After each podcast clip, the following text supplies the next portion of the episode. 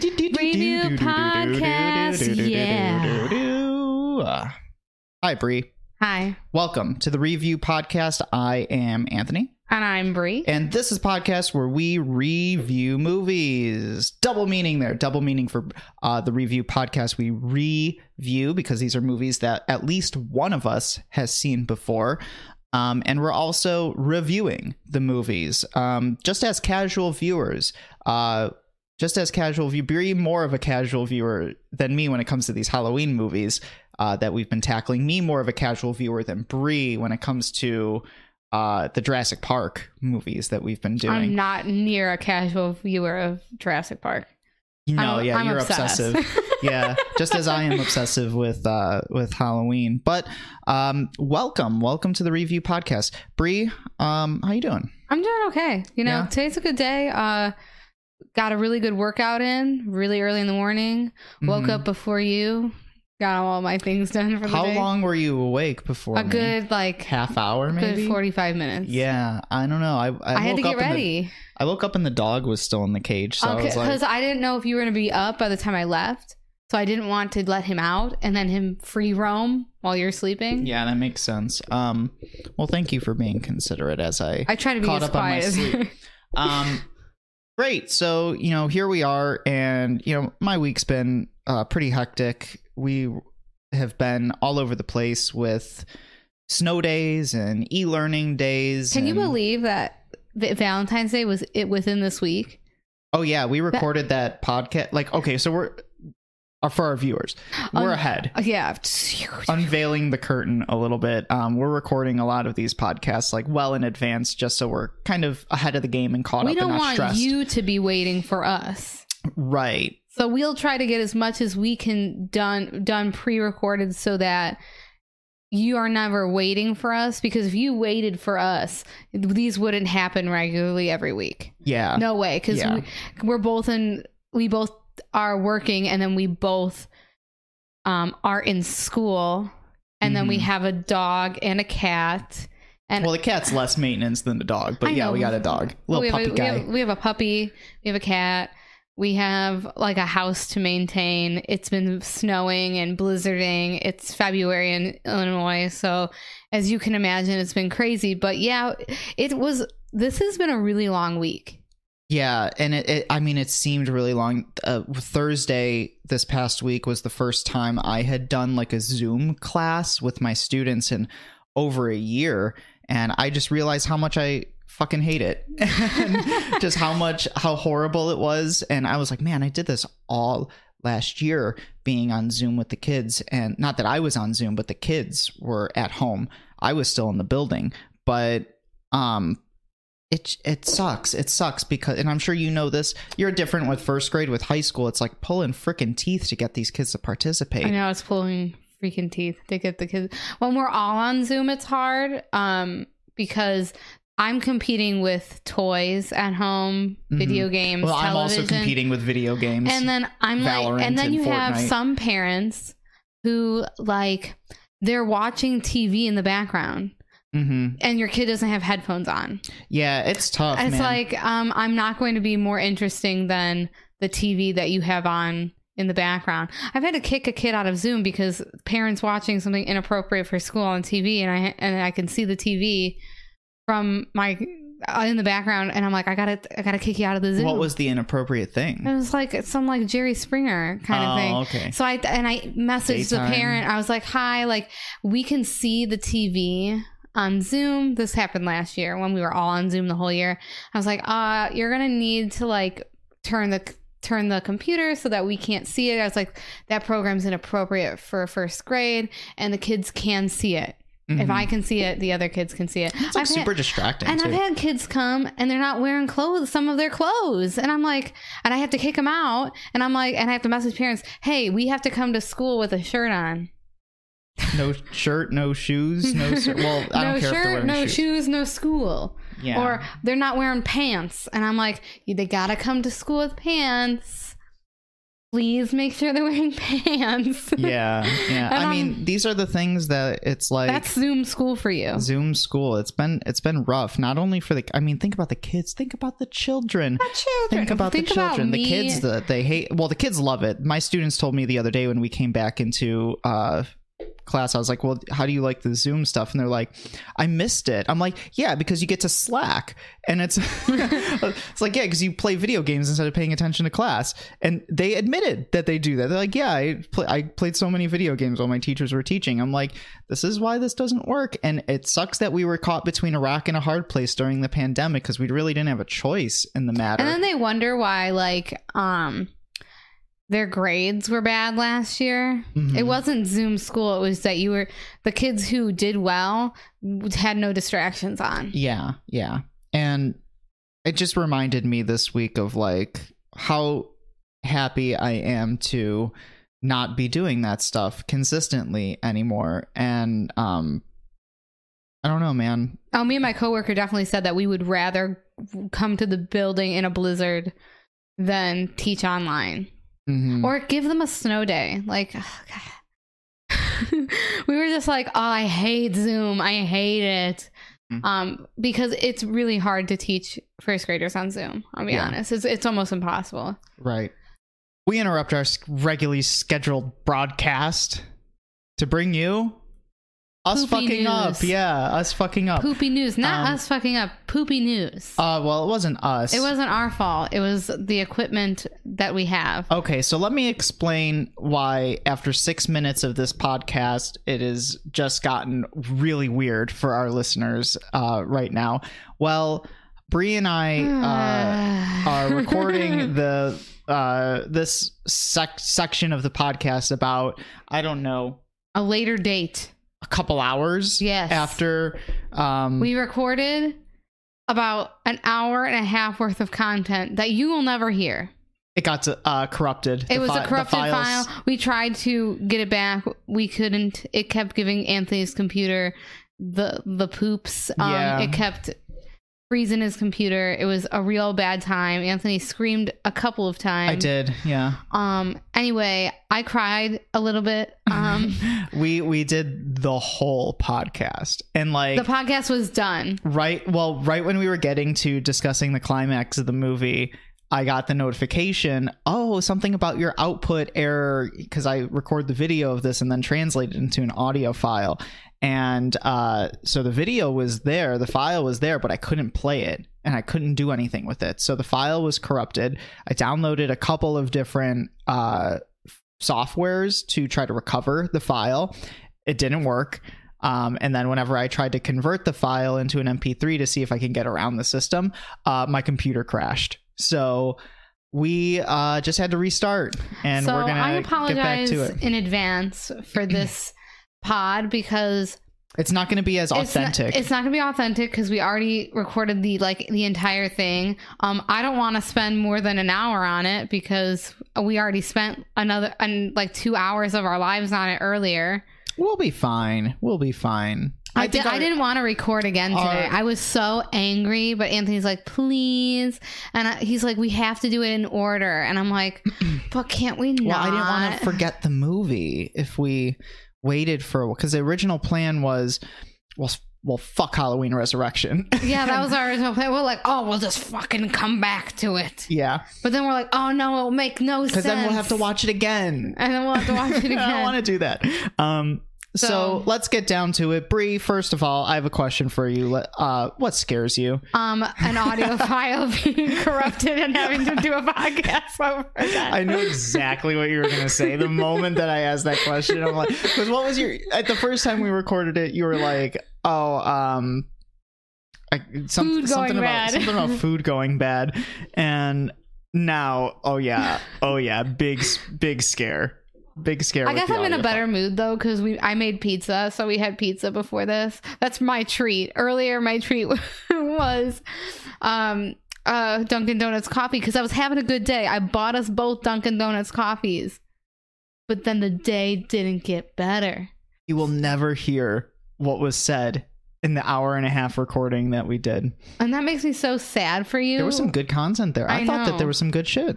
I know. I'm so sad for you. So I made pizza. That's my new Brie's treat. I make pizza like a lot. Mhm. Um, I love pizza, so it's super easy.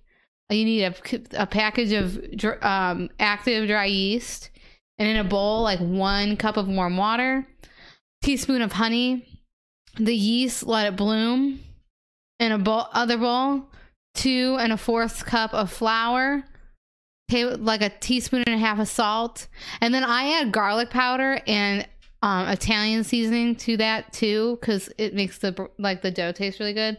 Anyway, you're gonna pour the yeast bloomed mixture into there. You're gonna knead your dough, and then put oil your bowl and put the dough in there. Let it rise for two hours. Punch it Launch. punch, reform, let it rise for another hour, spread it out on a cookie sheet, put your um I do gar like butter in a bowl, melt it, then some garlic powder or I like to use the fresh um, minced garlic in there.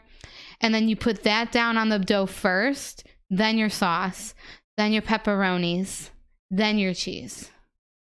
And then you cook it at 400 degrees until it looks done. And you can put your pepperonis in any kind of position that you want them to. You can make them look like a smiley face. It can be a peace symbol. Um, I I put my anything. pepperoni so close together because I put a whole package of pepperoni on there. Um, so they're like on they're like layered so nicely so that I- every bite will have I got to pepperoni. tell you, I ate this pizza, and there were a couple moments where I went because the the hot uh, pepperoni Oh, the hot pepperoni just burnt the ever loving crap out of my mouth. because we don't we don't learn. Um, No, we don't earlier learn on on the podcast earlier, you would um if it had not died and pooped out on us, you would know that yesterday I stopped eating dinner because I burned the crap out of my mouth. I don't learn because I burnt the crap out of my mouth. that that pizza. ruined dinner for you the other night, where you I stopped eating. you ate the rice, burnt the crap out of your mouth, and then I'm you're just like, I'm done. I'm done. like a full dinner left. I'm done. I'm done. I'm, I will go hungry. I am not eating anymore. okay. Um, then let's get down to it so that we can. He's gonna um, go over the whole like the entire spiel of. Um, so I've heard this already once. The entire- so I'm gonna go take spiel. a, a potty break, and I'll come back when you're done. I'm kidding. Oh, I thought you were for real going to get up. I was like, sure, whatever. Um, Go ahead. Okay, so this is 2002's Halloween Resurrection. This is the sequel to Halloween H2O. Just a little tidbit of information here. Um, you may hear Kaido's chain jingling in the background because while in our previous recording he was calm and he was at peace, now he is wild. So uh, maybe Kaido will shut the f up while we record this but i uh, can't tell you for sure um, anyway halloween uh, resurrection the sequel to halloween h2o uh, created in 2002 directed by rick rosenthal who also directed halloween 2 uh, he's the first director at this point to have come back to the franchise. Um, they originally asked Dwight Little, who directed Halloween 4, to come back to the franchise, and he said no. He said, I don't want to do it. So eventually we get Rick Rosenthal, who in our Halloween 2 episode, we were very uh, uh, sympathetic of Rick Rosenthal, and we were sympathetic towards the idea that uh, you know, this really wasn't his world to play in, and John Carpenter got involved a little bit about what to do with Halloween 2. So now Rick Rosenthal's back in Halloween Resurrection, and this is his movie, uh, for better or for worse. This is his movie. And Brie, uh, just asking you super quick, what were your general thoughts on this movie? Before we get into any of the specifics, what were the general thoughts on the movie? My general thoughts are similar to my general thoughts earlier. yes. It was better than I remember it being. hmm Yeah, that's what I thought too.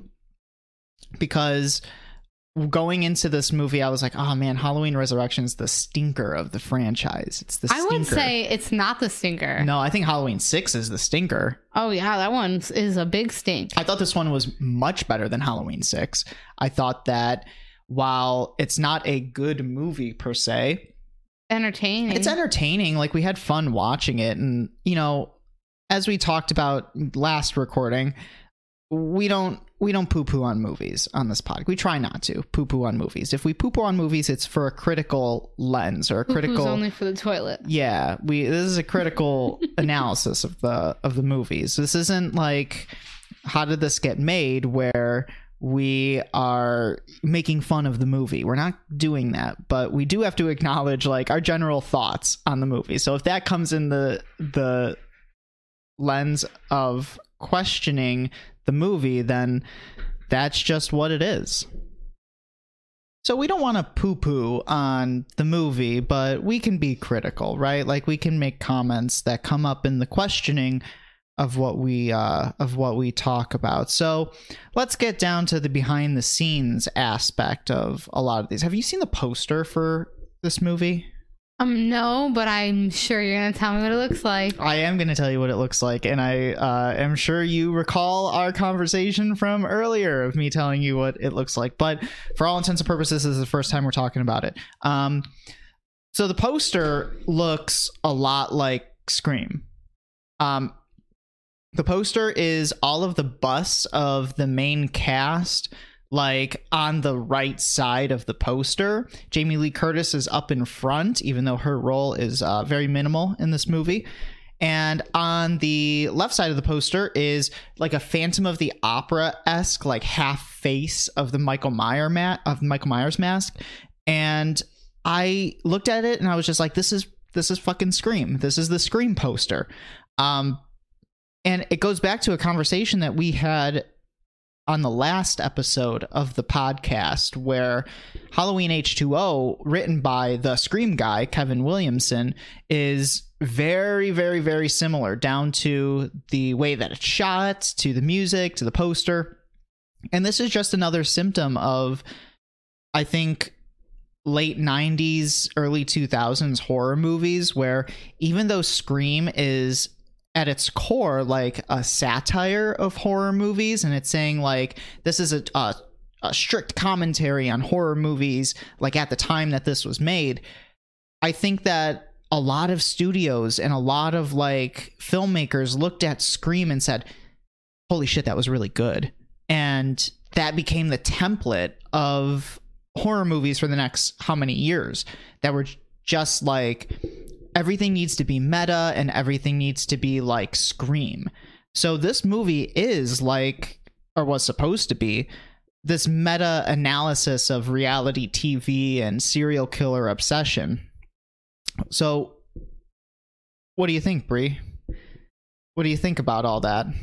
I'm obsessed um with true crime and I know a lot of people are obsessed with like serial killers. So I think like what this movie does well is kind of captivate that kind of obsession with it, not only with the characters in the reality TV Mhm. um aspect, but also uh character we meet at the very beginning is there's an obsession with serial killers the same way we've talked about this in a previous pod when women will write love letters to killers in prison was the uh, Ted Bundy? yeah right? it's the, the obsession with these fairly below average men and i think it's the dangerous aspect some some not all be what? Um, some be careful. women some women I thought you were going to say some serial killers are much better looking than others. No, uh, some women think they can fix men. Um, he's not fixable, honey.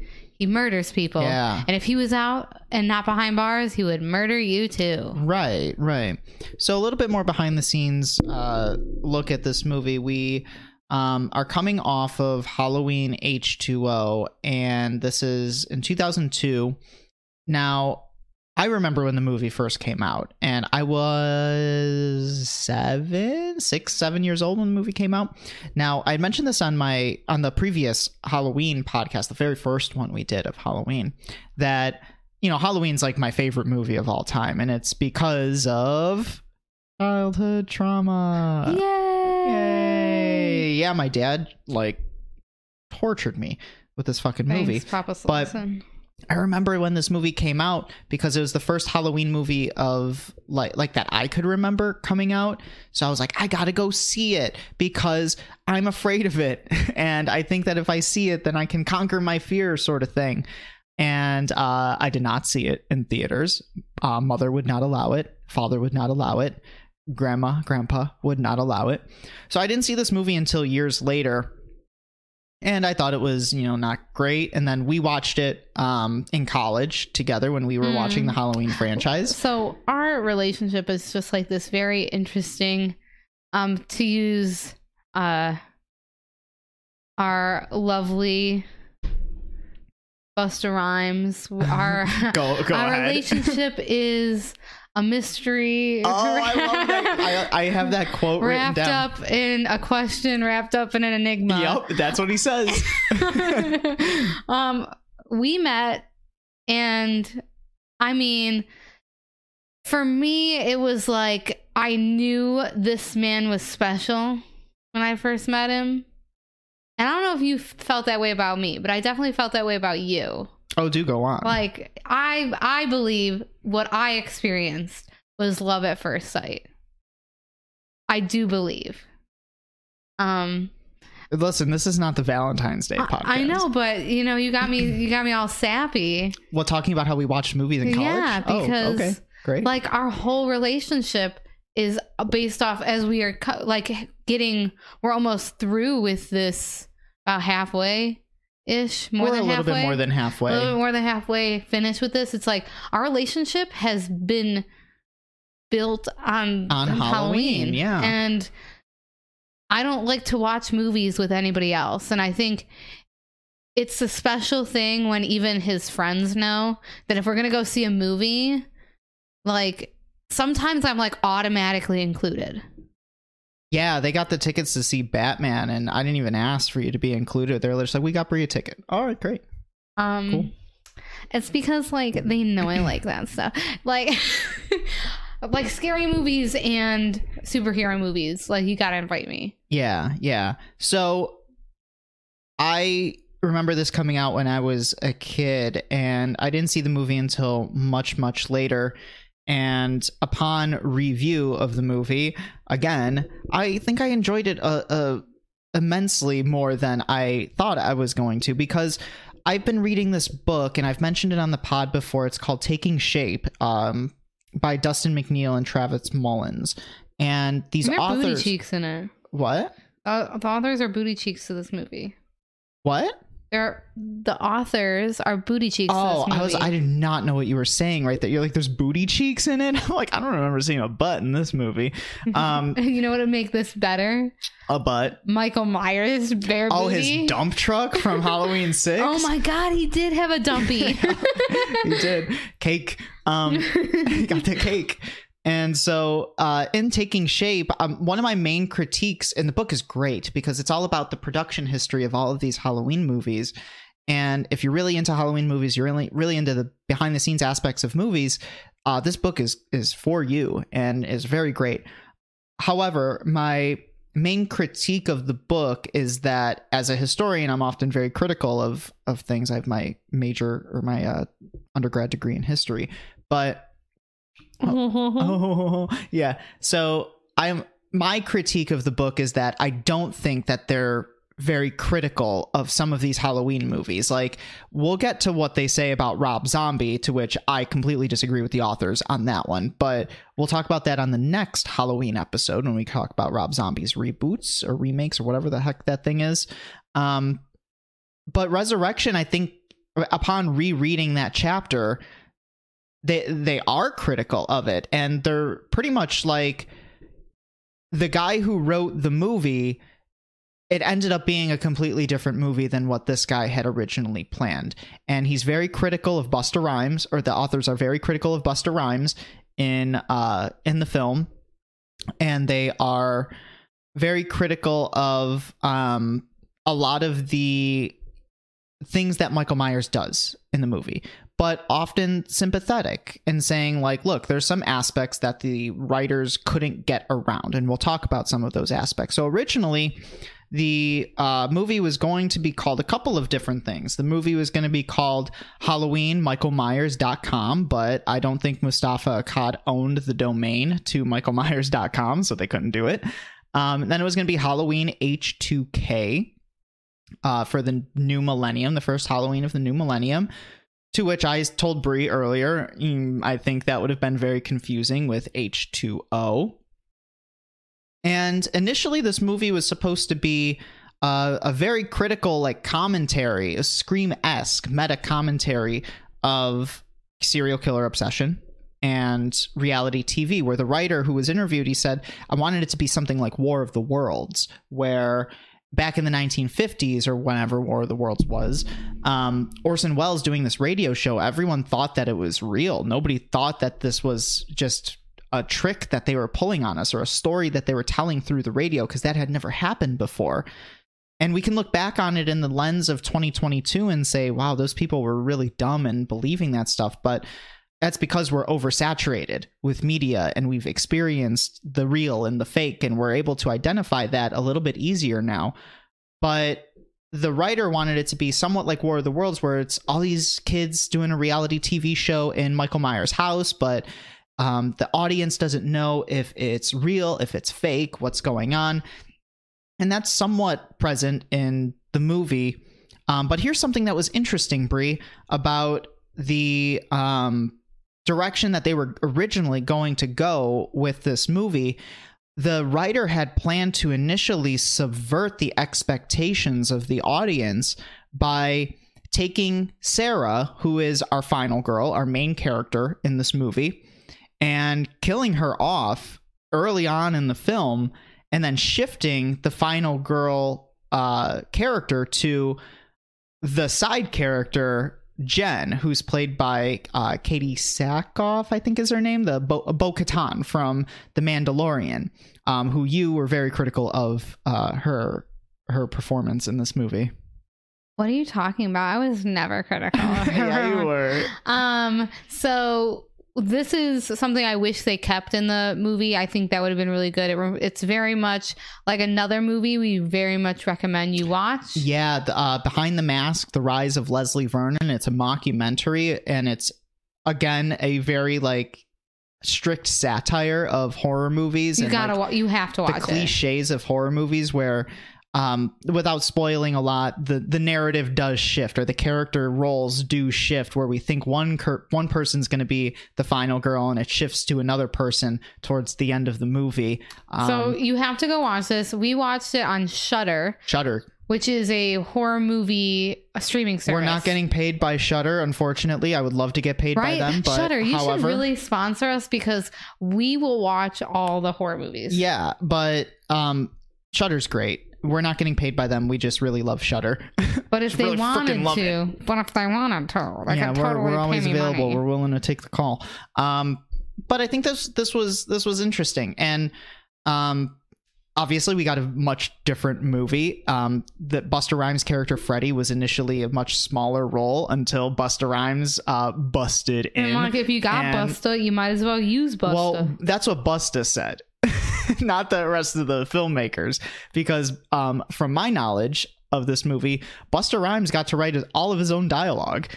and it's very obvious at the amount of motherfuckers that are thrown around in this movie by him.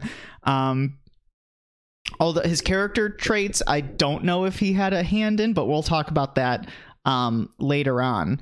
um, we open up and it is like a black background doing all the billing of the movie. Like, here are the people.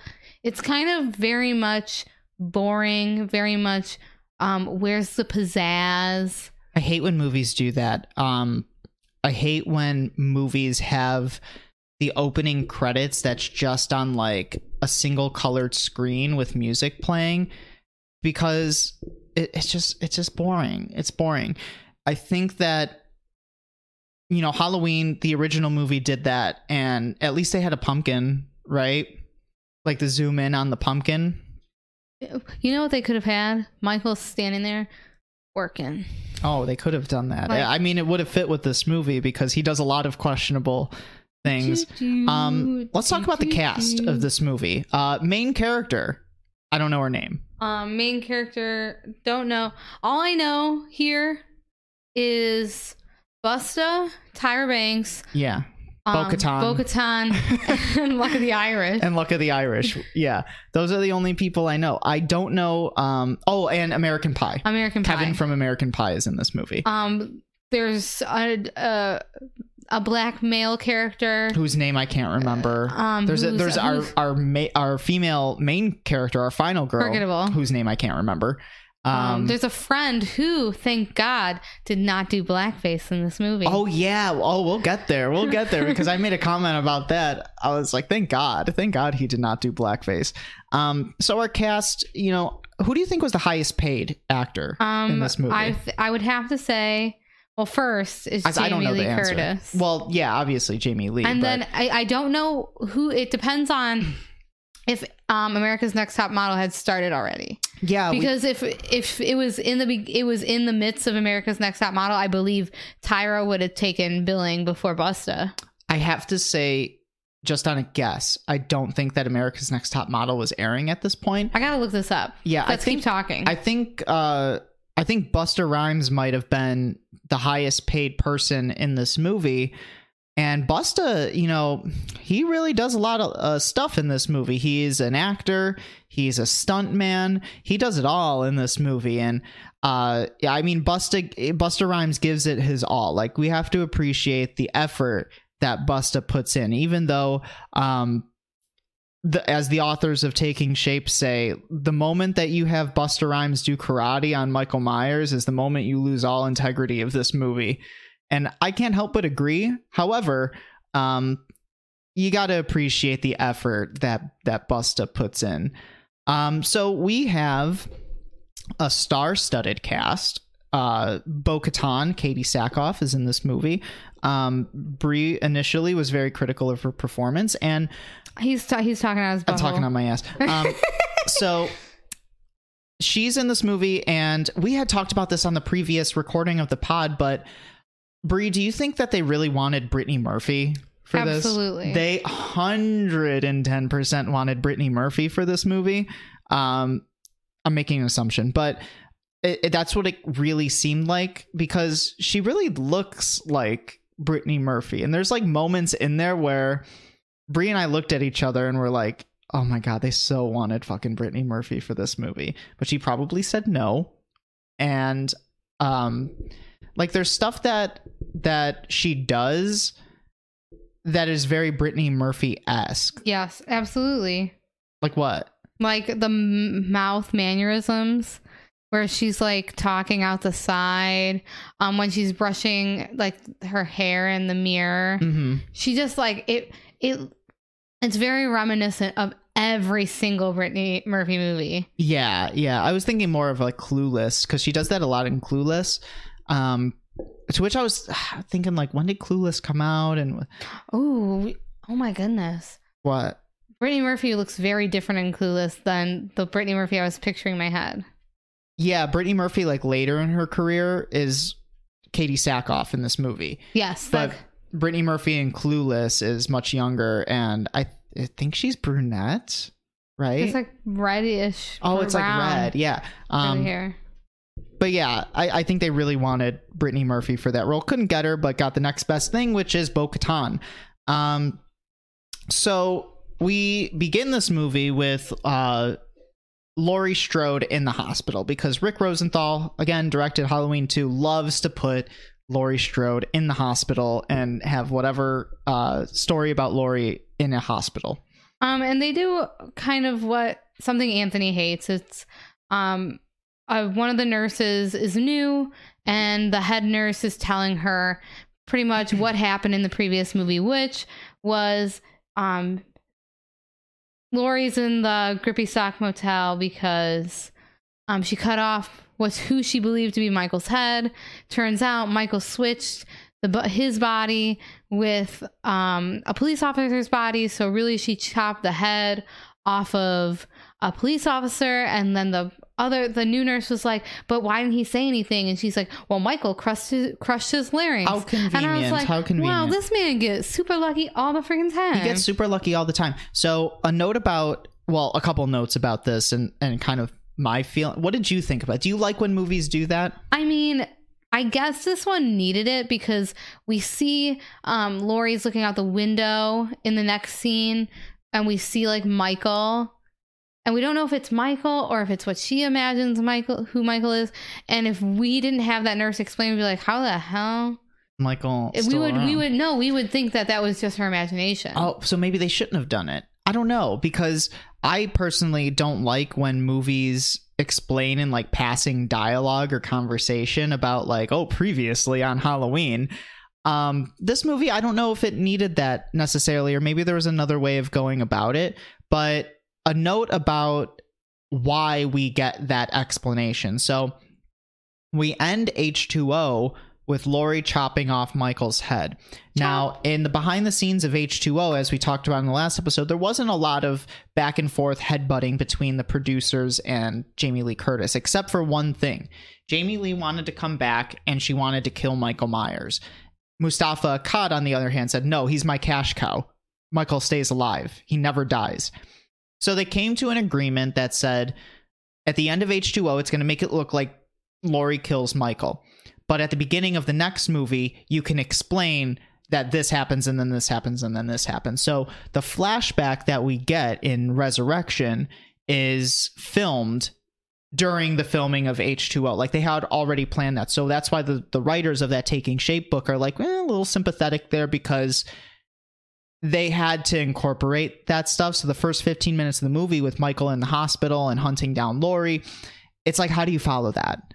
And and Miko, he does um how did you spell that? um M E E K L E. Oh, okay, yeah. Miko, um he gets extremely lucky in this scene because there's um what's his name Harold Harold. is out and about um the security officer goes He's- to grabs him He scare he scares the security officer, and the security officer's like, "God damn, Harold!"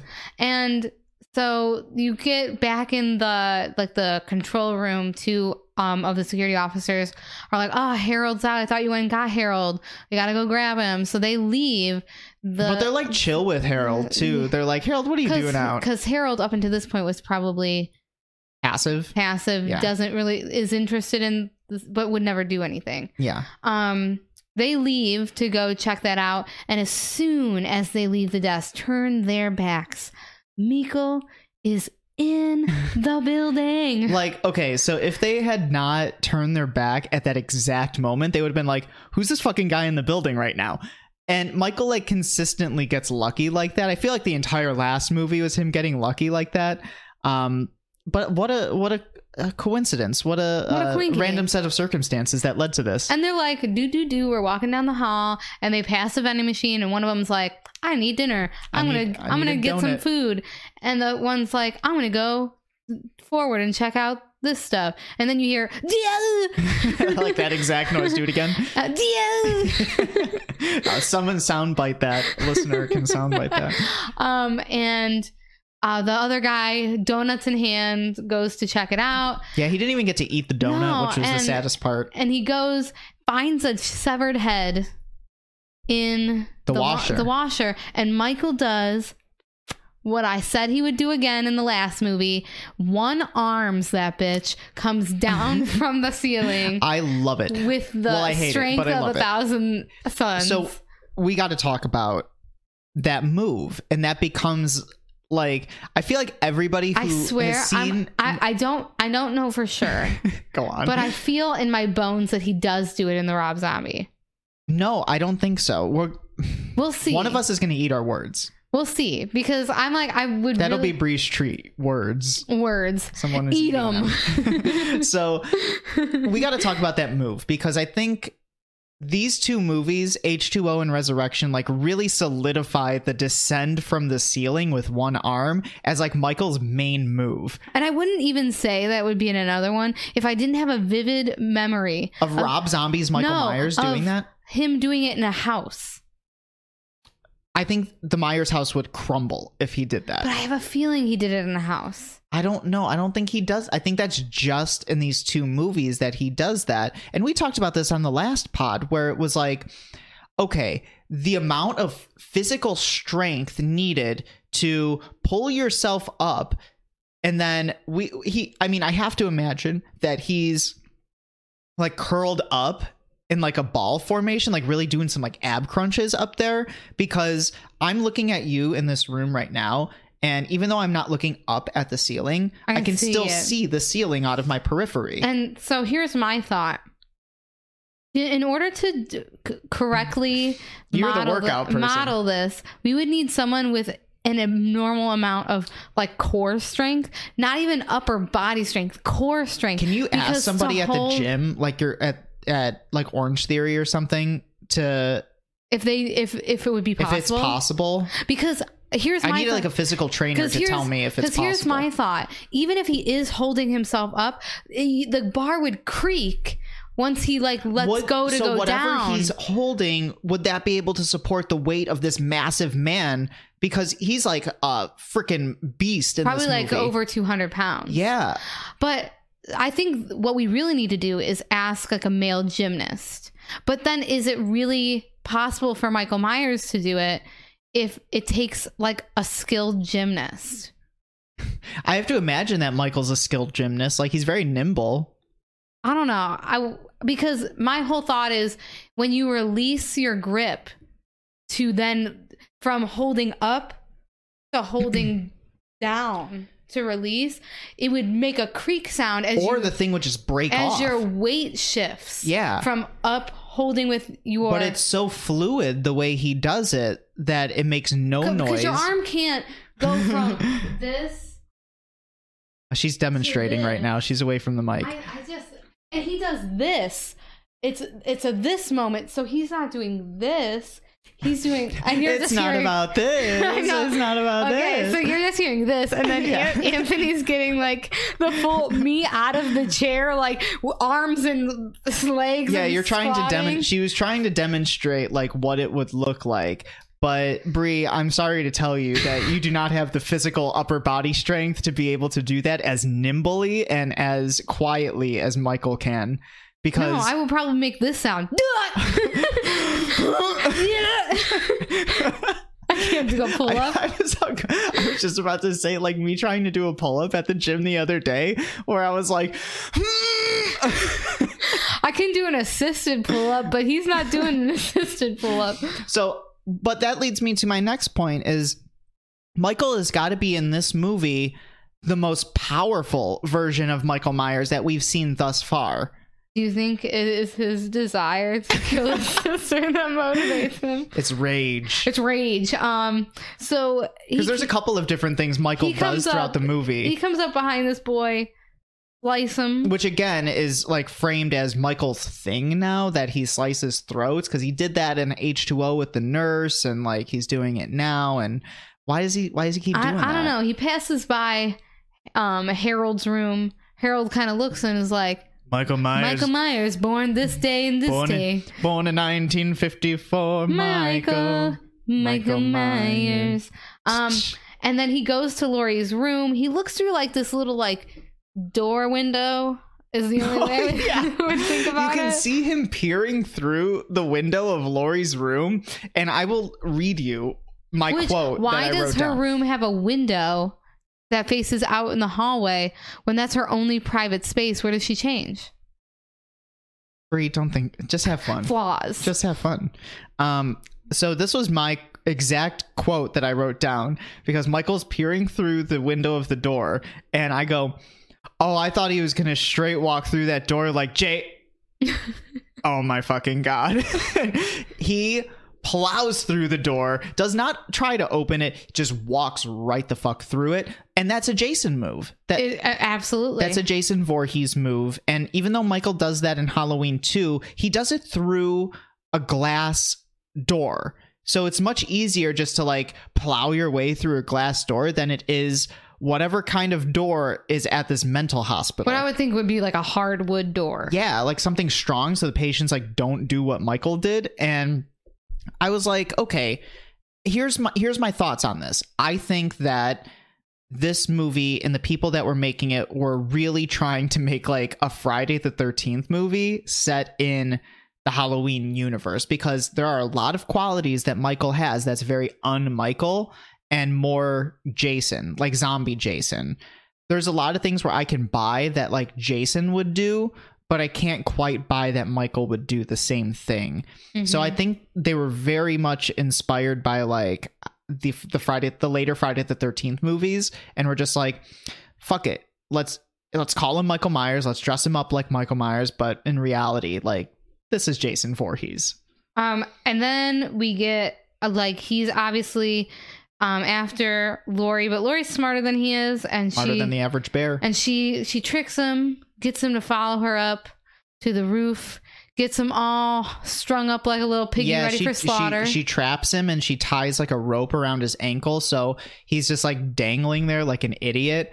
And I was like, dude, there's something really funny about Mike, Michael just like dangling upside down by one leg and like flailing back and forth. but she makes a critical error. Yeah, she's an idiot. She lets her like PTSD and like her, Michael starts looking at her and like grabbing at his mask the same way that the the police officer did in H2O when she had nailed him to the uh to the tree starts grabbing at his mask to which we were talking about this on the previous recording like does Michael do that like is that believable that Michael would like mentally manipulate Well, he mentally manipulates her enough to like get her close and drive a knife through her. Well, yeah, well, because Laurie commits a cardinal sin where she goes, I got to make sure. she's like, I just have to make sure. And she like reaches at his mask. And I was like, you don't even know what he looks like under that mask. How, make sure of what? Like, she's never seen this guy's face. Like, how would you even know that that's him or if that's somebody else? That didn't make any sense to me. And that's where I get a little critical because I'm like, N- Laurie has never seen Michael Myers without the mask. Nor I don't think has she cared. um, well, he he gets her. Yeah, he does. Um, she before dying gives him a big honking Big mouth kiss Kissing him hard on the mouth. and says, "See you in hell." Mwah. and then Michael, he he gets himself Michael's free. like, what what do now? Um, he walks past uh, Harold again. Um, gives Harold the knife. Yes. and we'll have to go over what Anthony originally thought that meant. Go ahead, I- Anthony. So I thought and I shit you not, this is my hat, ac- this is my actual thought about this scene because he hands Harold the knife as Harold is reciting like uh facts about Michael and then Michael walks away and I was like, "Oh, Michael like thought that this guy was like a big fan and gave him the knife and then like walked away, like said, "Oh, you're a big fan, here's a souvenir." And then like walked away. To which Brie, your thoughts on that? He was framing him. what better way to stay invisible and for people not to expect that it's you? For you to frame a man who's obsessed with serial killers, knows a lot about you, and give him the knife used to kill the woman that you killed, so then you can remain anonymous and no one knows that you're not dead. And that's a much better explanation than the theory that I had of, oh, Michael was just like being nice to his fan. Michael's more calculating than that. But that makes a lot of sense that Michael would be framing the guy who's obsessed with serial killers so that he can walk out and like nobody would know he's back, right? Because then he goes back to his house and he just chills. He did Now what he, he did what he set up to do, right? Watch the sunrise on a grateful universe. Um, and Can I ask you a question? what? What do you think about the mask? Um, I hate it. Um, Do you think it's better than the last one? No. Oh, you don't? Oh well, better than the CGI one. Well, obviously, the, the crappy CGI one. that one I looked at and I was like, oh no. we both like the last movie when that CGI one. We both just audibly laughed at it. I don't like seeing his eyes, and I don't like the dark it. eyebrows. Yeah. I think they look unnatural. Does he have dark? Well, yeah. Michael? No, like so the original mask. I think I it's not. It's not as defined. The original mask is not as defined than the eyebrows. This one, I think, looks like more of a fa- the face of a human man than the rest of the other ones. But I they don't like it. they still show his eyes too much, and that that to me is like un-Michael. It's very un-Michael. All right. Um what else do we got? So that's like the first 15 minutes of the movie and to me I'm just like how do you follow that? How do you kill Laurie and just like move on after that? But I think this movie does something really cool where it brings it back to kind of what the original Halloween was trying to say, where it's like, it's not about Michael and Laurie anymore because now Laurie's out of the picture. Yeah. So it's like, what do we do with the franchise moving forward? Well, we just make all of these crazy ideas for different Halloween movies. And like the concept is here because when we go into some of these ideas for Halloween movies that had never been made, many of them don't deal with Jamie or Laurie, uh, like Jamie Lloyd or Laurie. A lot of them are just Michael's just vibing in Haddonfield, you know? Which you know, do what you must do. Right. Uh, Um, Michael walks out of the hospital with his arms like out, like he's a bodybuilder Okay, that can't put his arms down. Nico walks like he shit himself. Oh yeah, he's got poo poo in his He's undies. like, I got poo poo pants. I got poo poo pants. Like how my nephew walks when he poops himself. oh, that's exactly like that's such a good comparison. He walks like a toddler who shit himself, Yeah. and it's so weird because I got poo poo So pants. we fixed the the problem from Halloween H2O where Michael like looms and he walks with his head down. but we have a bigger problem. now he shit himself. Now he shit himself. Oh no. and then we get the most ridiculous, I think, part of this movie. yeah. Um it I don't know if the most ridiculous, but it's very close to the most it opens ridiculous. up on the small town of Haddonfield. They have a university. oh, Haddonfield the University. Haddonfield University in a small town. What? Yeah, you pointed that out to me because I was writing when that sign popped up, Haddonfield University, and you're like, Haddonfield University, like how big is this small town? Because if we think back to the previous movies, they really do emphasize how small of a town Ha- uh, Haddonfield is. Like Dr. Loomis even says, "Oh, death has come to your little town, sheriff." So Haddonfield's supposed to be like this very small suburb. And we know, as we both were lived in a college town, that college towns are not small towns. No, They're quite large. We live. We went to Illinois State Mhm. University, and normal is is quite big, but the the college and like the town of normal, like it's almost made to be a part of the college. yeah, and so Haddonfield isn't a college town. No, Haddonfield is a small suburb. So it doesn't make sense, I guess, to have No. a big university And there. this is a big university. Like there's a full ass quad There's and a everything. culinary like there's a culinary institute and it's like Ha- Haddonfield, we know from the last movie, can support two running newspapers, the Haddonfield Times and the Haddonfield Chronicle. So they're big enough to do that. Fuck it. Why not be big enough to house an entire university? Mm-hmm. So we're at Haddonfield University, whatever the hell that means, and whatever kind of collegiate academics go on at Haddonfield University. And it brings up to me, like I, I wrote down like how how fucking big is this town? And I was thinking about it, and I'm like, do people uh, is Haddonfield University strictly people from Haddonfield, or do people travel from outside of the of the state or the town to go to this college or university? Because if so, it's like, what's drawing you to Haddonfield? a little rinky-dink town in a Illinois. rinky-dink town that has a horrible history to it. Like that, I don't know that that just doesn't make too much sense to me. But again, eh, let's just have fun. Let's just have fun with it. We're just having a silly goofy time. Silly goofy time. So we are introduced to our main cast, which is our lead girl Sarah, her, Her friend, friend Jen, Jen. played by Bo Katan, Their friend, and they're this one guy the culinary dude yeah um and they are just accepted to be on a reality tv show in which they will be spending the night in the abandoned myers house and i believe the deal was that the producers would pay for their tuition right like if they if they did i miss that I don't. did i read that in the book You might have. I Yeah. I don't know. I I didn't write that down. okay well let's just not talk Um, about it But they get accepted on this. Like they're very excited, um, to be on this like show thing. because for some people it's about stardom For some people, if it, I mean, if it covers university tuition, I'd be like, i'd do it hell yeah. Oh yeah. Well, how what's tuition like at Haddonfield University? Is it like five dollars? Yeah. we pay you to come here. right. So uh, we got these two guy or two girls and one guy, and they're talking about uh, being on the reality TV show, and they're in their dorm room, And I thought that this was maybe the most realistic part of this movie where a random guy like walks by their room, hears them talking about it, and then just starts like spouting off facts about Michael Myers.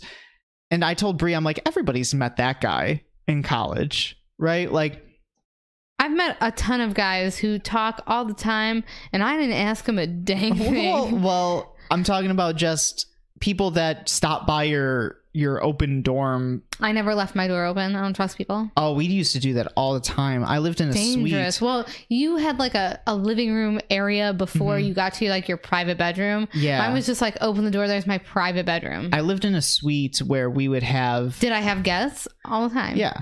Uh, we had like a living room area, a bathroom, and then there were two bedrooms that were like double rooms. So I lived with three other people. And His bestiest people people would stop there all the time. Like people would be in our lounge area like without us even being there, without any of us being there because that was just like the place to go. And I remember this girl Kelly. I brought up Kelly on the last time we recorded, but Kelly was a heart uh, a, a garbage fire, we'll say. She got removed from the university. Sorry, Kelly, if you're So- listening. No, Kelly is not listening, I assure you. Um, so Kelly was just an absolute mess of a person. Um, and she, we met Kelly on the very first day when my roommate was blasting like off of his speakers some Drake song, and Kelly, without knowing anybody or without knowing what was going on, ran to our room and said, "Are you blasting Drake?" and that was how we met Kelly. So you meet these people, I think, in college that are just there to, you know, have random conversations and just stop by the room, you, you know, whenever. And I think that was maybe the most realistic part of this movie Mhm. was that aspect. But they push him out of the room and they say, like, go fuck yourself. yeah, because he touched her underwear. He oh, went, yeah, he, he, did do that, He went he? too far. He like sniffed it. he almost, sni- I mean, put it very close to his face. Don't touch my underwear. Yeah, that was weird. Well, also, they had their underwear, like, hanging up, like, randomly. Are you gonna tell me you didn't have a laundry like um rack in your room? Not that I would put my underwear The wooden on. you didn't have a wooden rack? Okay, so Brittany No. and, Brittany and I would call it the Brahmas tree. Oh. Um Okay, maybe girls are just different. because we it's like a drying rack. It's made of wood. We would on laundry day we'd set it up, and all our bras and underwear would go on there, and we'd be like, "Oh, tree, oh, tree." girls are fucking weird. I, we would never do that. Maybe that was just us. You know, you know my Yeah. my friend Brittany. Yeah. We're also introduced to what I think I, I, the book says that he's a high school freshman, but I don't think he's in high school. I think that fact is wrong. Um, I think he's a college freshman, and he's played by so it's an actor where I have watched this movie a couple different times, and I've never known where this actor is from. And Within a second of a seeing second of, of looking at this guy, Brie says, look at the Irish. it's the luck of the Irish. I go, fuck. it's the luck of the Irish. As years, it's been years I've been watching this movie. I've never known where this guy's from, but I'm like, he looks familiar. Motherfucker, lost uh, luck of the Irish, which we are going to review for St. Patrick's Day. So it's interesting that that comes up once It's more. look of the Irish. yeah, but he is Fantastic Disney movie, by the Oh, way. great Disney movie. We'll get to it. um, but he's a computer guy, and he is Deckard. Deckard, yes, and he is uh, in communication with our main actress. She doesn't know who he is, But she'll whip out her palm but pilot and be like, "What's kn- up?" but he knows who she is. How does that happen? Um, he's probably goes by a pseudonym, Deckard, and she goes by her actual name. What a creep! Oh. That's a creepy thing to do. If he is, if he is actually a high school freshman and she's a college woman, I would uh, see why he would go by not his I actual think- name. I think the payoff of that relationship, like there was no payoff in it because they never meet Yeah. in the movie. They never face like she's like, "Thank you, Deckard," and he's like, "You're alive." Period. There's no payoff to that relationship. but we're not. introduced to this guy and his friend, and they're talking about going to a party later. We're also introduced to all of the other members of the reality TV squad. Freddie, uh, who's the main director and producer, um, who's played by Busta Rhymes. We're introduced to Tyra Banks' character, whose name I can't remember. We're introduced to um, these two other people that are three other people that are going to be in the reality TV squad. Kevin from American Pie um, this girl that's a critical studies major who's trying to like psychoanalyze Michael Myers. To which I said, I feel called out. I feel called out right now because we tried to do that on the first episode of the we podcast. do that in the car all the time. We too. psychoanalyze the crap out of Michael Myers, but I think that was just a commentary by the writer to say like, don't Stop. don't do it. Just don't do it. Um, and Busta like is like doing little interviews with him. Yeah, and I got to talk about what the culinary dude says because it rubbed me the wrong way. He tried to blame Michael's behavior on malnutrition. And he has a slight point. You think malnutrition caused that? No, but your what you put in your body can affect Your brain your brain. to make you a serial killer? We don't have proof of that. We have It's a crackpot uh, is theory. it is it correlation without causation or causation without correlation? Causation without correlation. Co- Yes, causation without because you would say that that causes you to be a serial killer, but you don't have enough evidence to say otherwise. Yeah, so he's like you can say that food affects your brain and could lead to people becoming ser- Well- serial killers because food affects the brain in this way, this way, this way. But we don't have the data, the actual numbers to say that for sure. Yeah. Um, but he does Okay. a critical error. As a historian, I was appalled by the thing that he said. And right I was appalled as a human being on this planet. he says, "Look at Hitler." I would prefer not. He- this man says, "Look at Hitler. Hitler was a vegan, and look what he did." And I was like, "Take a step back, I'm my like, friend." are you saying all vegans are going to commit mass? I, I made a note and I was like, WTF, Holocaust. Holo- the, because he's vegan means that the Holocaust happened. That is a wild uh, revisionist history assumption that you're making, my friend. Um, uh, the apples to oranges. Apples to oranges is all I got to say about that. Um. Well, and then we have our main character Sarah. She in the middle of her interview, like something. she gets scared by she gets something. scared and she screams and it like breaks glass and Bus is like cha-ching cha-ching. Yeah, he's like, she's money. money money money. She's gonna be a money." star.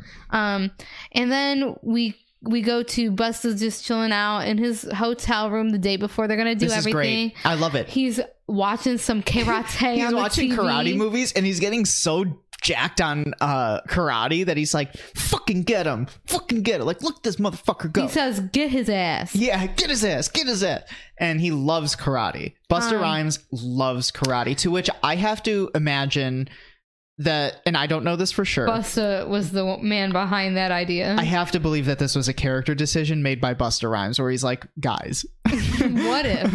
what if my character was great at karate and also loved it? Because he uses it later on. And it, it's a big, and to Rick Rosenthal, that's a big payoff. Because I'll read you the quote that um that he says about it later. Uh, Busta Rhymes loves karate, and it's got to be his choice. So Sarah visits Busta, and she's like, "I don't know what I, I don't really know if I want to be a part And of this like, reality show." You're the real deal. And I said, real deal what? Person who can scream? Yeah, like that's it. She has no personality in this movie, otherwise, other It's- than screaming. It's kind of like everybody around this main character is very interesting. And the main character is just like, That's what I blah, thought, blah, too. blah, blah, blah. she doesn't do anything No. throughout the entire movie. She doesn't do anything I- other than I- question I would- why she's there. I would have to say, Anthony, I think one of the things that makes this movie not such a great movie is that nobody is a fleshed out character. And that goes back to Halloween one, where it was like, why do we give a shit about Annie and Laurie and Linda? Is because they're fleshed out characters. That's why you care when they die. You, Like- we're not so it's one of those things where when we watch Friday the 13th we've explained this before when we watch Friday the 13th movies we don't care about the characters we're rooting for Jason here we're rooting for Michael, and Halloween one we're not rooting for Michael. We're rooting for I about you. I always root for the people Oh, really? in Friday the 13th. I mean, it depends. It depends on the. do I love? I do. I love I love Jason Tommy Voorhees. Jarvis. I love. Okay, so Anthony's baby is Halloween. Yeah, My baby is Friday the 13th. knockoff of Halloween, rip off. My baby. I love it. I Oh, love we'll it. get there. We'll get I there. I love it. Um, and we I feel like if we do like all the all the Friday the Thirteenth movies, it's just gonna be us saying the same thing over and over because they know- did they did the same movie four times. And you know what's no, what's the best part is there's one movie that Anthony's like, I will not watch that again. Jason X. Yeah, Oh, I'll watch Jason X again. Which was the one that you were like, I'm not watching this one. Oh, Jason goes to hell. Yeah, he's like, I'm not gonna watch this one. I'm like, guess what? You've got to because I'm held hostage here at um Halloween. movie wise because Anthony is the guy who who finds the movies because if I pick a movie, I get nothing you but Valentine's I, Day. I, I get That's not true. You pick bad movies. That's not true. Um, you complained the entire way through that Christmas Cupid movie. Oh yeah, I did do that. And I was like, no one said you had to watch this movie. you can leave. Um. Anyway, so Sa- the the scene with Sarah and Busta Rhymes at the hotel or wherever They're no that's way in the same room. they're not in the same room together because we are getting like back of the head shots of these people, and the like. I told Brie this when we were watching the movie. I said you can tell when actors play off of one another because it seems like more of a, a authentic conversation. Like we're having a conversation right now because we're right in front of each other Authentic. Eh. authentic eh, because we're kind of repeating the same stuff that we did in the I'm last sorry. recording but we're having a conversation between the two and it's not me acting against a wall and that's what it seemed like sarah was doing And because the I- way I she was she was just delivering lines I swear it was someone in a wig. oh yeah when she like turns around and leaves yeah because they else in a they they shot it in a way where you can't see her face but you can And see the it back was of her it head was an obvious wig. yeah oh yeah so there was no way that they What were if it in, was Busta Rhymes? in a wig Yes. oh that'd be great that would have been that'd hilarious. be great Um, so we get the the next day. Um, we have our cameraman, um, Charlie. He's setting up.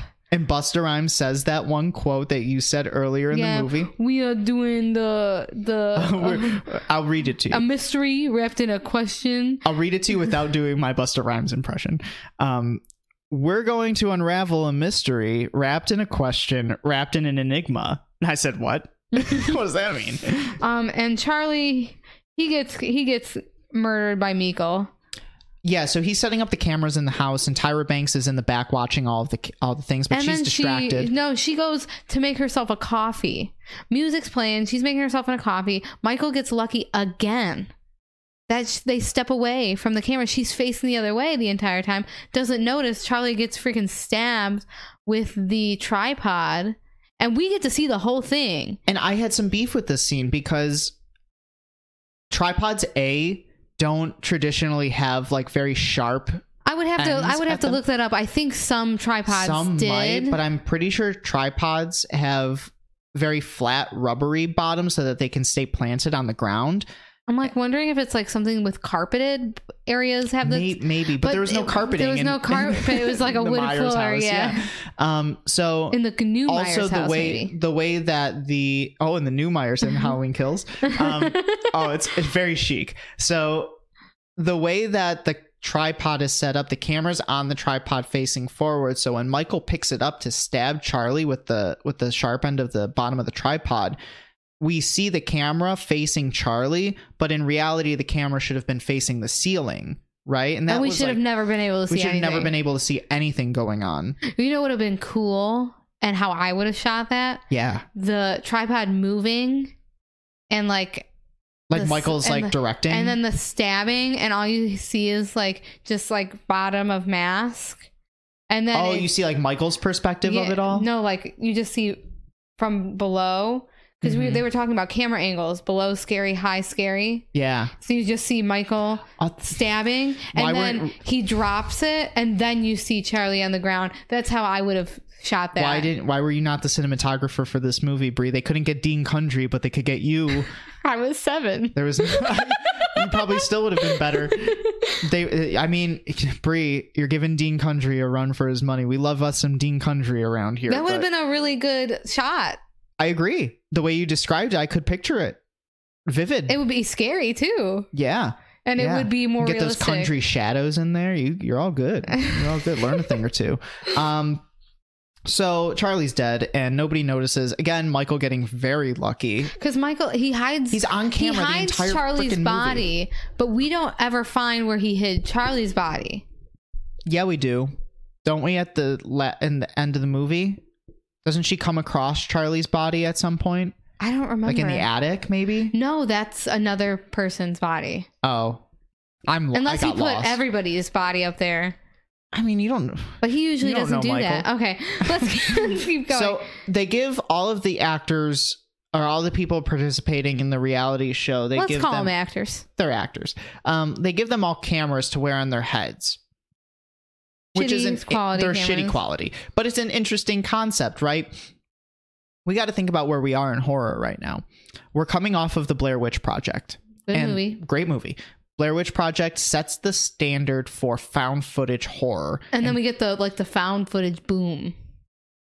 Yeah, well, that comes a little bit later with paranormal, but people are trying to experiment with the found footage thing and trying to capitalize off of the success of the Blair Witch Project. And this movie tries to do that. And I think they had an interesting concept, but you made a comment that I agreed with when we watched the movie, and you said, If this had come, this movie would have done better if made now, because of not even now, but like 10 years ago. because the the the cell phone would have been a better like Yeah. tool. Right? Them just using their like iPhone iPhone's cameras. got a flashlight.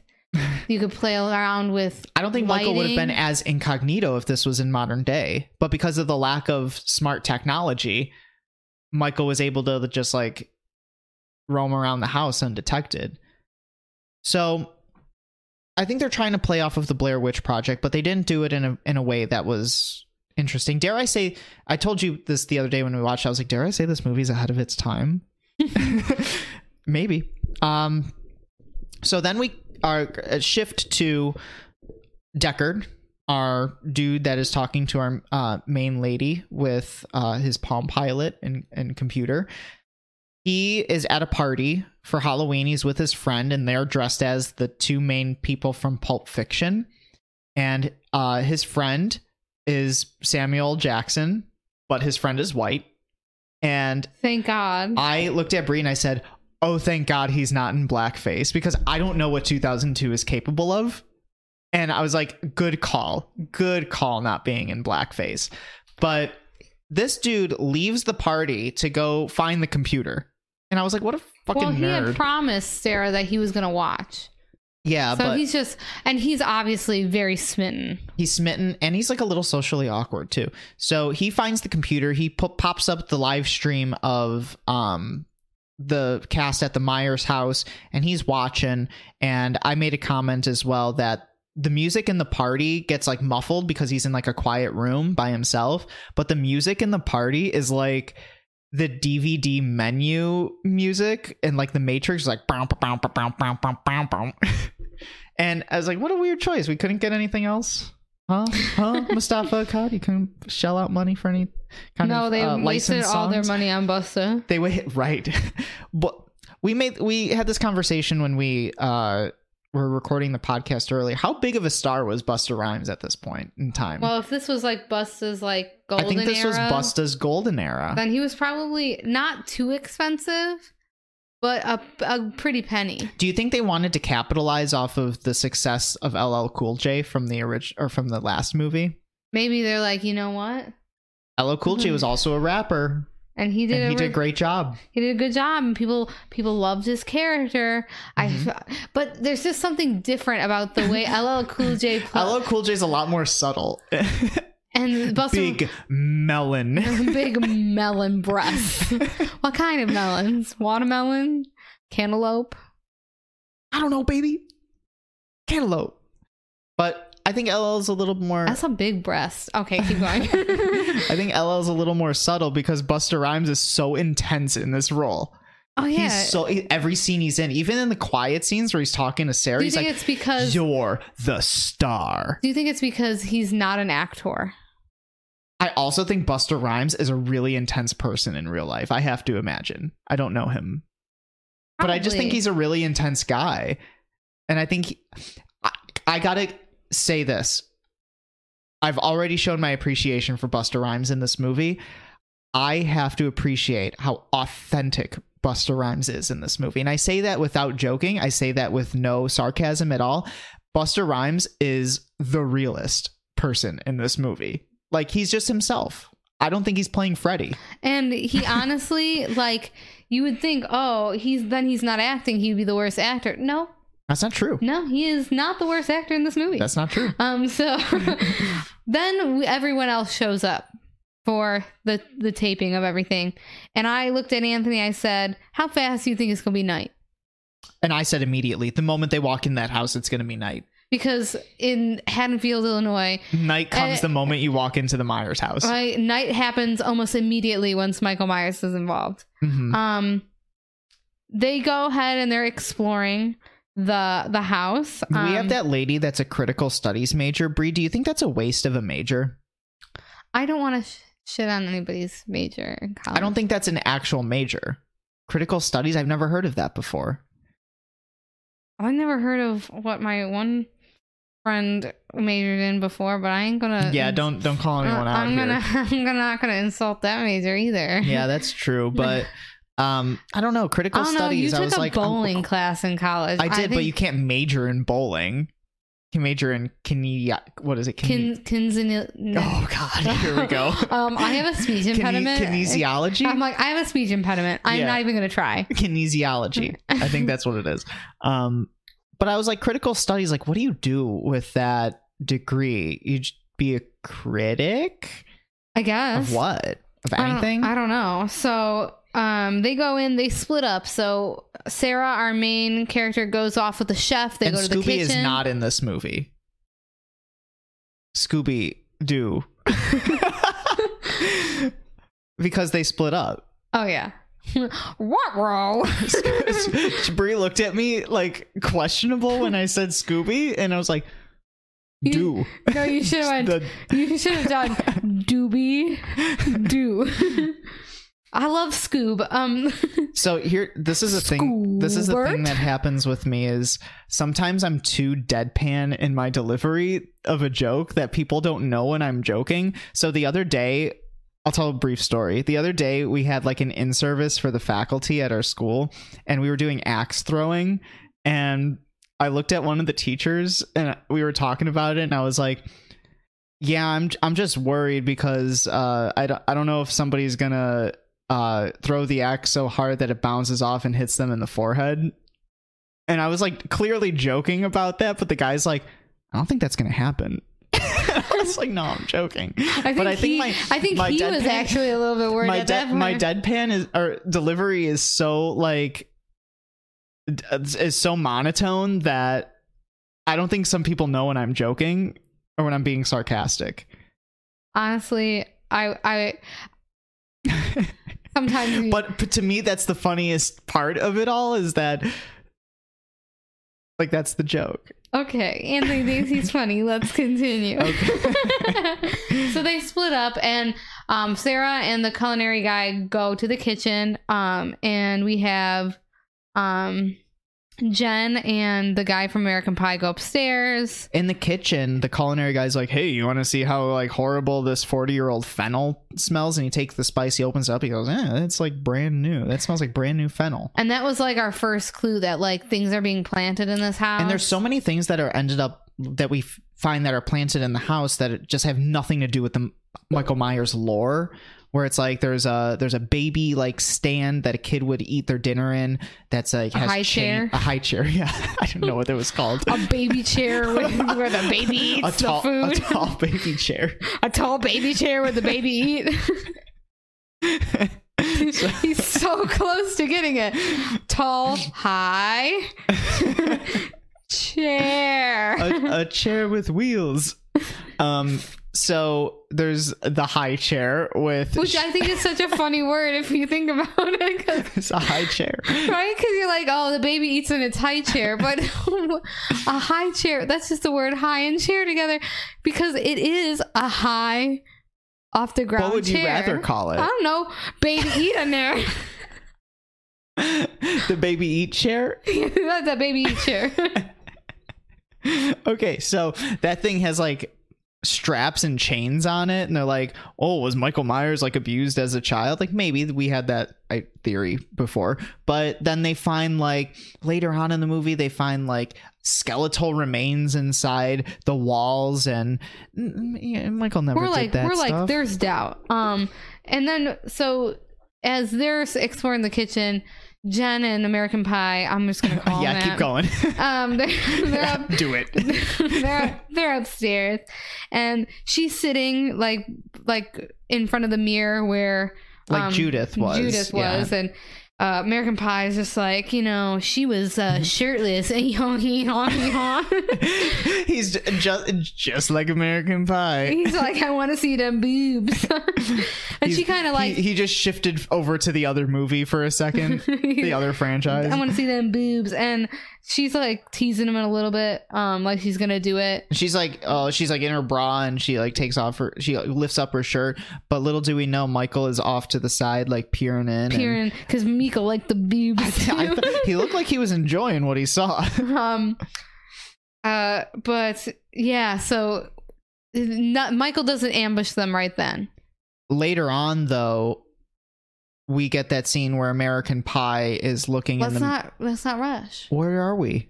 let's not rush I'm lost. um so You tell me where we are. then we have like the the girl and the guy the other couple they're kind of talking a little bit about she has her theories here's my the critical theory. studies Yeah, major and the critical other guy whose name I yeah and know. then we hear a scream um and we think oh no we know michael's in the house we know he's in the house Mhm. we hear the scream and it's it's jen and she's just goofing She's just playing a, a she's little just a little she's gag. just she's just goofing. So everyone's kind of like mad at jen. And american pie guy he like gets separated from the group.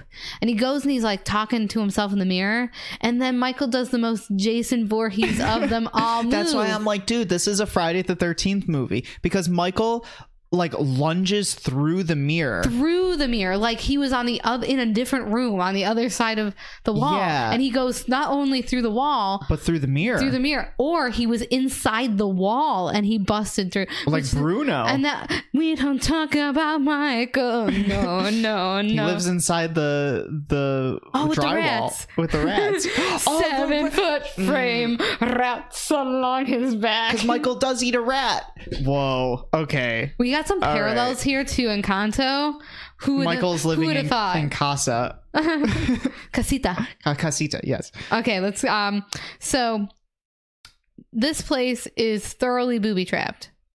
Well, let's American Pie dies. Yeah, and he he- gets hung up. He gets hung up in some He's Situ- Michael puts him in the attic. in the attic. Yeah. Um but we don't see that yet. Mhm. Um then we have the one f- critical study girl and the like creepy guy.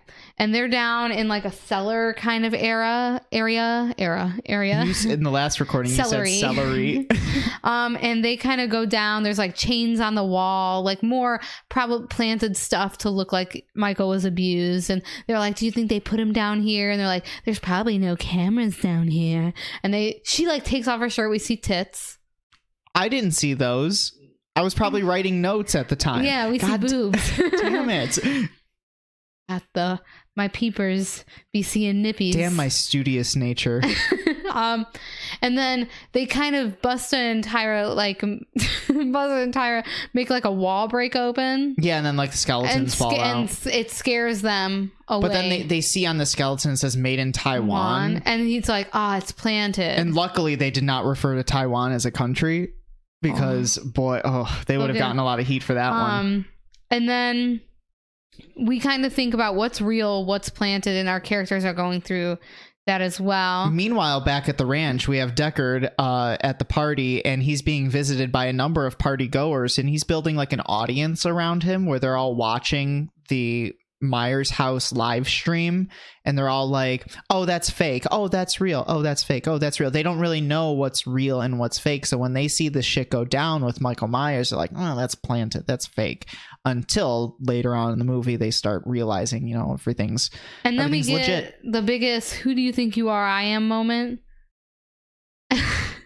Oh yeah. Who do you think you are? I am. okay, so I got to explain this scene because it's my favorite of the entire movie.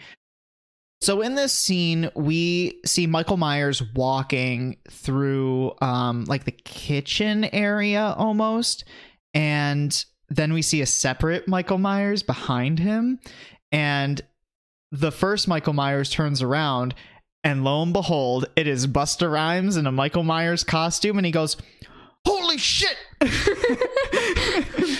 he goes, "Oh, Char- it's- like Charlie. Charlie, what the fuck? And he like starts screaming because he thinks the real Michael Myers is the cameraman Charlie, or that like they've the- been looking for all guy. day. Yeah, he thinks it's Charlie. So Busta Rhymes is in a Michael Myers costume, screaming at the real Michael Myers costume, and it's fucking hilarious because every time Busta Rhymes is screaming in this mask, the mouth is like Flapping. flapping. so he's like, Is your shit working up there? And he like taps Michael's head, and you're like, Oh shit, Busta's gonna get it now. Like Michael's gonna like just straight up murgle this guy. And uh Busta keeps yelling at him. He's like, Get in the fucking van. He's like, I left the door unlocked. Get your shit together. Go in the van. And he's yelling. He's like, God damn it. and Michael stands there and looks at Busta. And it's like, is Michael thinking about it? Michael's thinking about it. Michael's considering it, but I think Michael is so shocked by the audacity of this man to be in his costume yelling at. I don't think Michael's ever been yelled at before. literally by someone who looks identical to him. Yeah, I think Michael's confused. so instead of like doing anything violent, Michael just turns around and walks away. He's like, even I can't handle the intensity of Busta Rhymes right now. I, as Michael Myers, can't handle this right now. and he walks away, and Busta Busta lives to see another day. And then we get um, the critical studies major notices like there's an area behind the broken wall, the booby trapped wall. And we get, she goes into this area. There's a bed, newspaper clippings, a There's like a doll pot, a with pot on a stove. a doll with like nails in its eyes. Um, so there's a lot to be implied in the scene, and then she sees like a half-eaten, rat. like live rat, and she's like, "Oh, this is just more planted stuff." Until the like rat squeeze, It- y- go squeak, Yeah. squeak. Um, and, and, then then she's like, "Oh shit!" and she's like, she's scared, right? And then pops behind her. It's Michael. To which I was like, we didn't that, know. I didn't know if that was Freddy or if I, I didn't know if that was actually Michael until She- she gets He- impaled. she gets backed up into a fence with a Mhm. and impaled upon it. So, Yeah, so- she meets there- her there's- grisly end. There's a lot to infer about this scene because I think this is the first time in the franchise that we see how Michael lives outside of doing what he normally does. I, he uses a bed. We know he uses a bed. He makes food because he has a pot on a stove. He does stuff to entertain himself to pass the time uh, by putting nails inside of a doll, I guess. and then he eats live rats. um, his favorite. yum Um, yum yum yum. Yum. Mm, live rats. Mm, Nom, nom, nom, nom, nom. Um, so it is the real Mikkel. Yes. Um, he they go ahead. They kind of like all come back together. and oh. and then they see Freddy in the Michael Myers costume, Yeah, and they they're all about to like fuck and him up. yeah, they're about to like beat him up, and he's like, "Turn off the cameras." Every turn off your cameras. And then he kind of explains like, "Yes, we've planted stuff here. You can either play along and get your money, or you can leave. And they agree to play, along. And so when that's over, Jen is upstairs. And she's kind of she's like playing around upstairs and she goes to open the attic and american pie pops out and he's dead He is dead. and she screams and she's standing at the top of the staircase and she's kind of like trying to explain what's going on michael pops out from behind her takes the knife Oh, he's got like this large. swift He Jason's it. So he one swift her head. he has like this really large sharp butcher knife um and this is impossible everything he does in this scene is impossible you like have i to get be I- so inhumanly strong. horribly strong to be able to do this inhumanly strong. and he takes the butcher knife and in one swipe he winds up and he slashes jen's head clean off there's I would no- have to like, see how f- how hard you'd have to do that for a head to I come mean, off clean. pretty hard. I, I have to imagine. I mean, Halloween 4 he stabs a dude with a gun or a, a girl with a gun, which you have to be inhumanly strong to be able to do that because that's not something that you use to stab. But to cut somebody's head off, there's so many like there's bone, there's vertebrae, there's muscles there. I mean, there's a lot to get. There's a lot of meat to get through there, and to do that in one swipe, clean, clean head off, you've got to be crazy strong. Did you find something? No, um, it's all about golf. What did you search up? I said, I and I'll quote: "How hard do you have to to swing to slice a head off its shoulders?" and what did you found about golf? Yeah, it says. Shoulder swing slice, deer Oh, run golf okay, club. I guess it's like a golf. it's a golf move. thing, yeah. Maybe he's a golfer. Maybe. Um, but I thought Oh. that was like I was like that's impossible. Um, so I googled it. Now, how is it possible to behead someone in one strike using a sword? Yes. Well, he's not using a sword. He's using a knife. Um, because there was a Chinese beheading sword. okay. Well, I guess it depends on how sharp the sword is, but he's not using a sword. Yeah, It's a knife. the knife. No, he can't do it. Impossible. I call shenanigans on Michael. Can't do it. Shenanigans. Can't do it. I believe that Jason Voorhees could do this because he's like a zombie. but not you. You're a human man. Yeah, uh, allegedly a human Okay. man.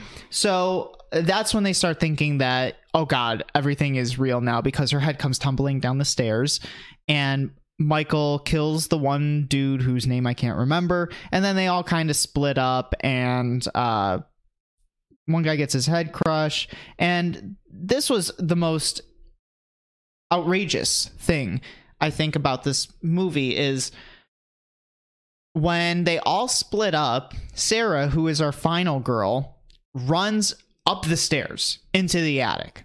And Brie looked at me and she's like, "Why the fuck do you run upstairs? Like there's nowhere to go up there.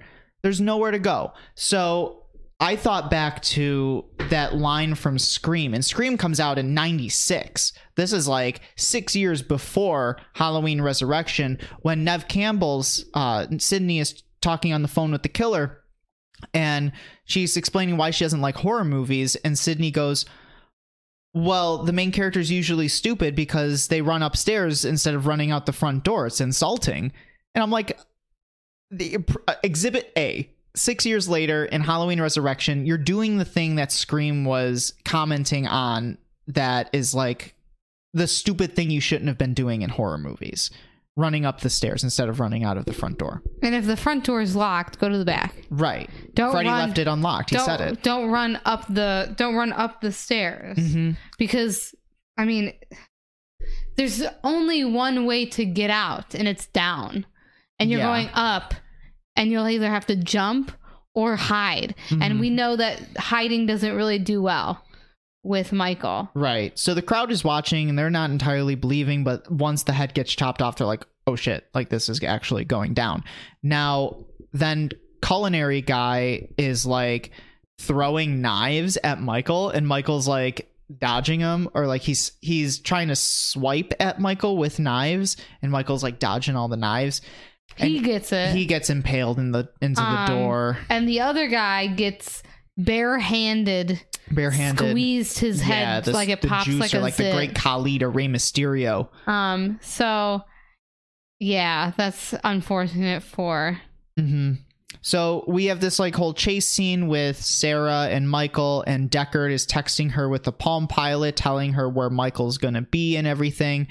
And we find out Freddy is still alive and he's roaming around the house, and he's like, he, go, goes up to Sarah, and in Busta Rhymes manner, he's like, "This shit's fucked up." And like, He's like, when Michael he's here. when Michael gets to him, he's like, "I got this." Oh, oh, okay, yeah, that is holy shit. So this is what the writers of that book are very critical of. They say the moment that you use karate on Michael Myers, the moment that this whole movie loses its integrity. So I would Busta disagree. Rhymes looks at him and goes, "Motherfucker," and he goes, "Kia." Kia. he kias Michael and tries to roundhouse kick him and everything. Uh, he ends up getting stabbed a couple times in the shoulder, um, and he's out of the movie for a little bit. Um, but oh, there's the moment where they're like, uh, Deckard texts her on the Palm Pilot. He's in the house, and then she and Freddy look at each other, and the camera like very quickly turns, and Michael's like in the middle of them. I was like, what an early 2000s camera move to make. Um, then we get to our final like destination, which is like that little shed. It's like the control room. the control room and then she comes in and now we finally figure out where michael went after he he and busta had that interaction. oh, he kills Tyra Banks. yeah he told her hey go be with this person in the room i left the door unlocked for you michael immediately went and killed tyra banks and before he went and killed the critical studies major Mm-hmm. because she hadn't had she needed enough time to go and like look around Yeah. you know so She pops. So, uh, oh god, what's the main character's name? Sarah? Sarah pops out with a chainsaw, because she hides and I said, "Where did she get a chainsaw?" in wherever she's hiding.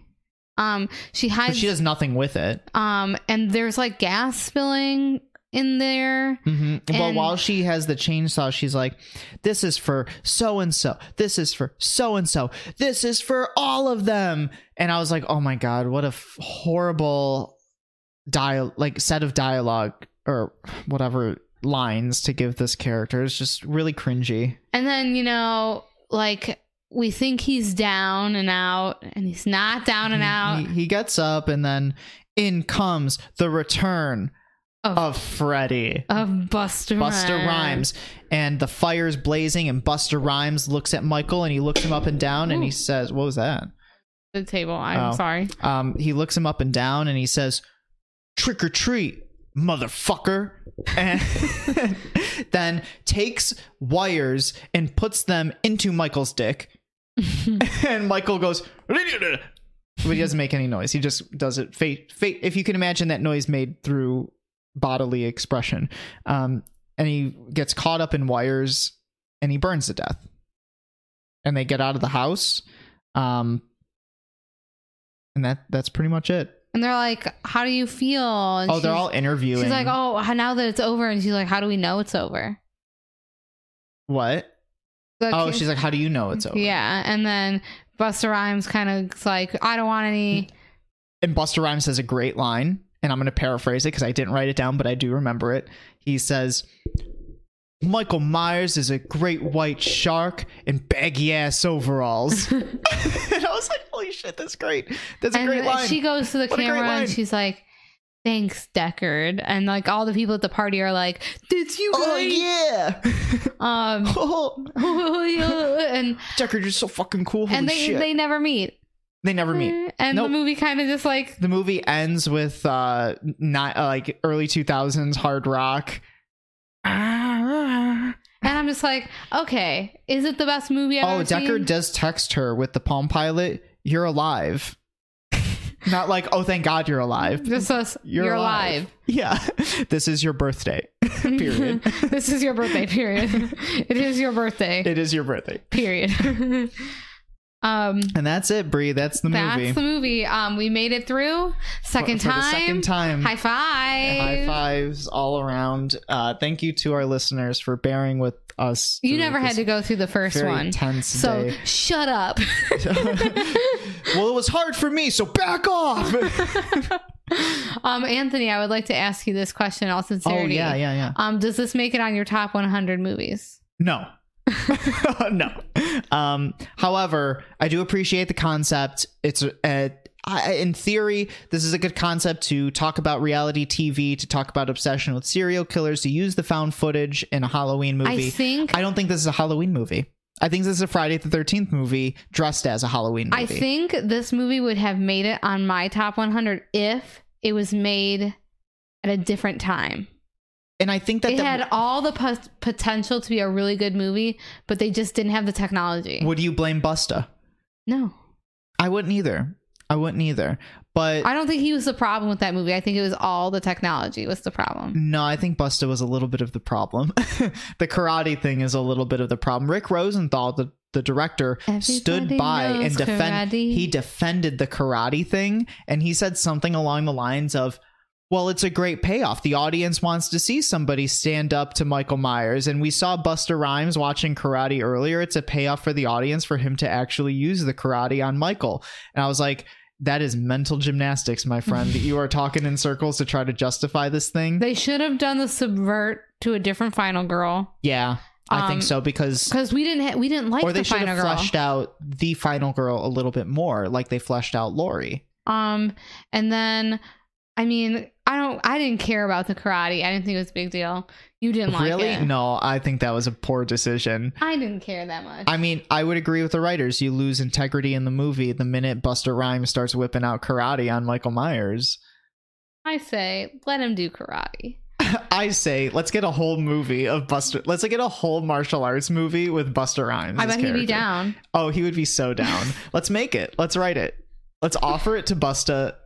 I don't have the budget for if, Busta if Rhymes. anybody is listening, you can email us uh, the contact information for Busta Rhymes' agent. We will be in contact uh, with our next martial arts film starring Busta Rhymes.